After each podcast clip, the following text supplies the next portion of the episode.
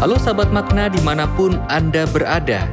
Senang sekali bisa berjumpa bersama dalam program Sate Bang Jack. Mari kita mempersiapkan hati kita untuk duduk diam di hadapan Tuhan dan mendengarkan sabdanya. Bacaan hari ini diambil dari ulangan 1 ayat 31. Kamu melihat bagaimana Tuhan Allahmu membawa kamu dengan selamat sampai ke tempat ini seperti seorang ayah menggendong anaknya. Sahabat makna, pada tahun 2019, badai Dorian menghantam Kepulauan Bahama dengan hujan deras, angin kencang, dan banjir bandang. Itulah bencana alam terburuk sepanjang sejarah negara itu. Brand, yang sedang berlindung di rumahnya bersama putra dewasanya yang menderita cerebral palsy, telah memutuskan bahwa mereka harus meninggalkan rumah supaya selamat.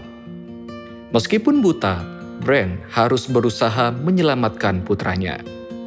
Dengan hati-hati, ia menggendong sang putra di pundaknya dan berjalan menembus air setinggi dagunya sampai mereka berdua tiba di tempat yang aman.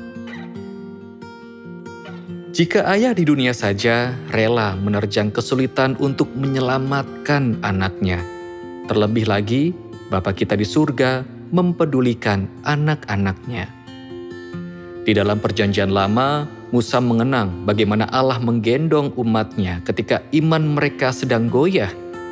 Ia mengingatkan bangsa Israel bagaimana Allah pernah membebaskan mereka, menyediakan makanan dan air di padang gurun, berperang melawan musuh dan menuntun mereka dengan tiang awan dan tiang api. Sambil mengingat banyaknya perbuatan Allah bagi umatnya, Musa berkata, Tuhan Allahmu membawa kamu, seperti seorang ayah menggendong anaknya.